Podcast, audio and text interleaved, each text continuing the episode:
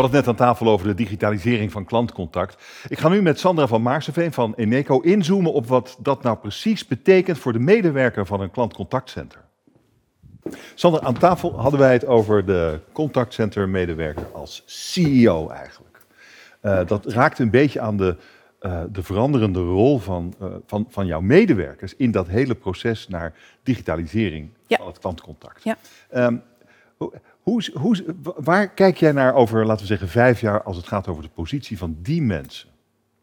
Nou, ik vind dat we al best wel een grote verandering hebben doorgegaan in de afgelopen, afgelopen jaren.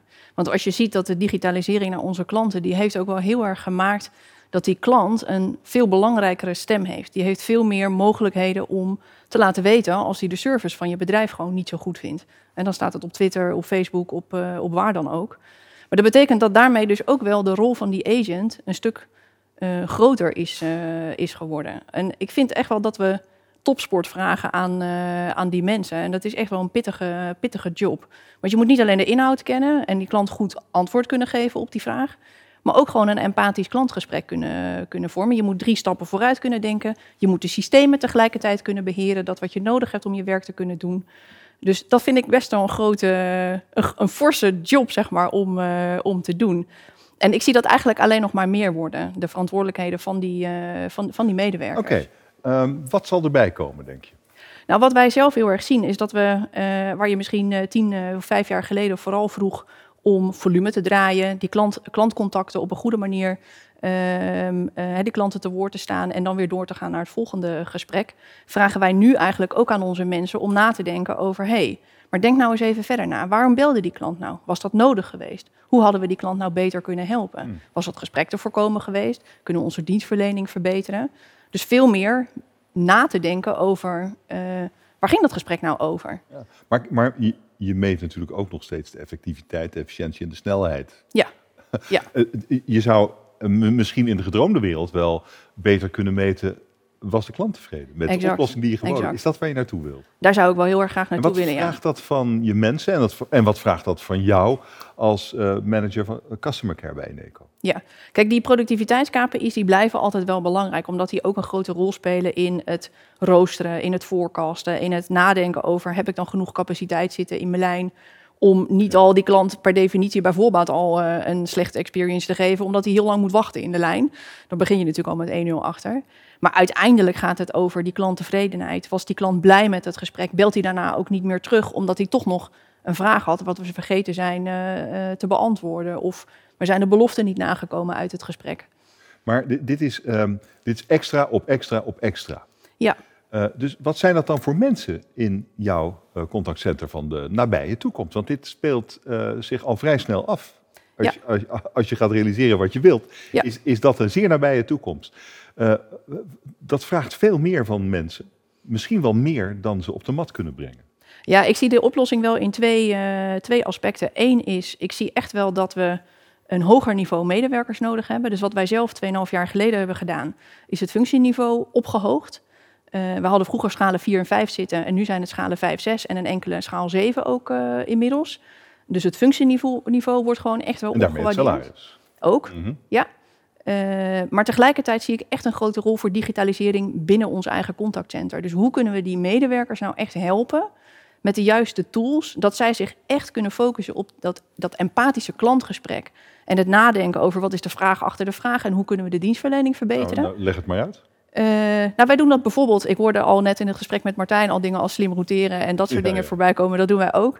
Eh, maar ik geloof ook heel erg in eh, next best action, wat wij aan het doen zijn. Wat dat betekent is dat we vooral heel veel data die we hebben, die we weten van onze klanten, goed in gaan zetten. Zodat op het moment dat die medewerker die klant aan de telefoon heeft, dat hij ook weet. Eh, nou, die, vraag, die klant stelt nu bijvoorbeeld een vraag over verhuizen, maar ik zie ook dat, ehm, eh, dat ik die klant nog een goed product kan aanbieden, want zijn huis is ideaal geschikt voor zonnepanelen en dat heeft die klant nog niet, dus kan ik hem daarmee misschien eh, helpen. Maar ook allerlei servicegerichte eh, acties. Van hey, ik zie dat bijvoorbeeld de meter een storing heeft gehad, waardoor de meterstanden niet goed uitleesbaar zijn geweest. Of nou ja, verzin het, dat kan echt van alles zijn. De, mogelijkheden zijn legio, eh, wat mij betreft. Je hangt er opeens een salesfunctie aan. Ook, ja, zeker ook. Ja. Ja, dus zowel, ik zie dat zowel als ehm, eh, sales als service. En Uh, ik denk dat dat ook wel uiteindelijk de toegevoegde waarde van het klantcontact uh, veel, veel groter gaat maken. Zou de medewerker, uh, bij wie uiteindelijk het probleem, de problemen die digitaal niet op te lossen zijn, terechtkomen, zou die niet veel meer slagkracht moeten hebben om binnen de organisatie zijn zin te krijgen, de zin van de klant door te drijven? Ja, ja. En daar ben je nog niet, denk ik. Nee, daar zijn we nog niet, maar daar zijn we wel. Uh, door, door die medewerkers ook echt na te laten denken over. Hé, hey, maar waarom belde die klant nou? Of waarom heb jij deze week al voor de tiende keer een, mede, of een klant aan de telefoon die een vraag stelt over uh, dit stukje? Waarschijnlijk zit er dan ergens iets niet goed, of hebben we een storing ergens of verzin het. Uh, dan, dan zijn we die medewerkers daar wel meer, meer ruimte voor aan het geven. Wat je wel ziet, is in zo'n groot contactcenter als, als die wij hebben, dat je dat wel op de een of andere manier moet structureren, want anders dan wordt het redelijk chaos. Um, ho hoezo? Als, als je tien keer hetzelfde probleem ziet langskomen, dan, dan zou die medewerker, of weet ik veel, of de supervisor, hoe, hoe dan iemand zou dan moeten ja, bedenken. Exact. Laten we de oorzaak van het probleem weghalen. Exact, exact. Is dat al zover? Uh, steeds beter. Daar, maar daar zijn we nog. Antwoord nee. nou ja en nee. Uh, okay. Want we zijn er zeker wel mee, uh, mee gestart. Maar wij zitten wel te worstelen met hoe doe je dat nou op een effectieve manier. Want je wil niet dat 50 verschillende medewerkers allemaal in de organisatie gaan zoeken naar: hey, hoe krijg ik ditzelfde probleem? Wat zijn je ideeën om, om, om dat te regelen? Nou, ik, ik, denk dat we uh, daarmee ook wel heel veel kunnen met uh, techniek en, uh, en, digitalisering. Dus om op, op, op, een gestructureerde manier die, echt die verbeterloop in gang te gaan zetten. dus waar loopt een agent tegenaan? Waar loopt hij zelf tegenaan? Hè? Wat, wat, mist hij zelf nog aan tools of mogelijkheden of ruimte om die klant goed, goed te helpen? dat doen we ook op een hele gestructureerde manier door feedback te geven op die next best actions. Dus als het systeem op basis van alle data een suggestie geeft van hey, Uh, uh, bij deze klant, uh, die krijgt nog post van ons, zou die niet naar e-mail willen? Als we dat dan aangeboden hebben eh, en die klant zegt nee, ja, dan moet je dat ook ergens gaan, netjes gaan vastleggen, zodat de volgende agent dat niet nog een keer gaat doen. Eh, zo proberen we ook zelf steeds beter te leren en die data weer verder te verwerken. Maar in de ideale wereld zou natuurlijk heel Eneco eigenlijk een verlengstuk moeten zijn van ja. de customer care. Ja. Ik nodig dat, ook altijd iedereen uit. Eigenlijk is dat het. Kom eens een keertje meeluisteren bij ons. Is daar voldoende animo voor bij Eneco? Uh, animo wel. Zit Mensen het... die het daadwerkelijk doen, valt nog tegen. Ja, maar in het, het, het moet toch eigenlijk in je systeem zitten, uh, ook als je niet elke dag klanten tegenkomt of aan de lijn hebt, om het allerbeste voor die klant te doen. Dat is ja. eigenlijk waartoe je op de wereld bent. Zeker. Maar dat besef in ieders hoofd implementeren is misschien moeilijk. Uh, nou, ik denk dat het besef er wel heel vaak is, maar dan ook echt de tijd nemen om dan inderdaad gewoon uh, mee, te gaan, uh, mee te gaan luisteren. En dat het daar vaak nog wel eens aan ontbreekt. Ik moet zeggen, de afgelopen jaar, corona heeft daar niet in meegeholpen. Hè, want het is wat minder makkelijk om nee. bij iemand thuis te gaan luisteren. Maar ja.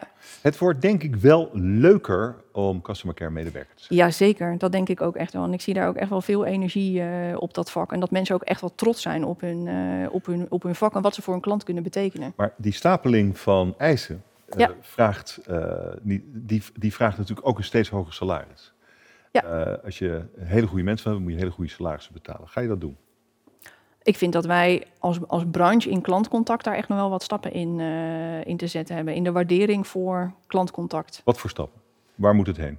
Uh, mensen meer, meer een podium geven, maar mensen ook meer waardering geven. Een waardering vanuit de rest van de organisatie hoeft niet altijd geld te zijn. Uh, maar gewoon voor het vakgebied en voordat het echt wel een pittige job is. Nou, getallen? Ik heb daar niet een getal, getal bij, nee. Beter betalen. Ja, dat, dat, zou, dat zou een van de mogelijkheden ja, ja. zijn. Maar ik vind dat we dat vooral aan de medewerkers zelf moeten, moeten uh, vragen. Dus daarom doen wij ook wel onderzoek van, hè, van, van... vind je je vak nog leuk? Vind je het werk ja, nog leuk? Wat vind je van de, van de omstandigheden waarin je je en, werk doet? En al die dingen die wij nou zojuist besproken hebben. Ik, ik zou me zo goed kunnen voorstellen dat als je, als je dat werk doet... dat dit is wat je wil. Dit is gaaf. Ja. Krijg je dat ook terug? Blijkt dat ook? Ja, zeker. Ik denk dat 80% van de medewerkers vindt het ontzettend gaaf, alle ontwikkelingen die er zijn. Want het biedt namelijk ook weer heel veel nieuwe kansen. We zijn met speech analytics begonnen. Dus ben ik speech analisten aan het werven. Er ontstaan allerlei nieuwe functies. We zijn met de chatbot uh, twee jaar geleden begonnen. Daar heb ik ook weer allerlei mensen aan werken. Dus het creëert allerlei Om de nieuwe... chatbot op te voeden. Ja, allerlei nieuwe, ja. leuke, superleuke functies... waar mensen ook weer echt in, in een doorgroeipad terecht kunnen komen. En wanneer hebben we jouw gedroomde wereld bereikt? Oeh, ja, uiteindelijk draait het, draait het wat mij betreft echt wel om, eh, om, om, om de klant. Dat we de klant echt een supergoeie service kunnen, kunnen bieden. En wat daarvoor nodig is in, in techniek en in, eh, in mensen, dat volgt daar, daar vanzelf uit. Ik hoop dat je heel snel gaat lukken. Dankjewel voor dit gesprek. Dankjewel.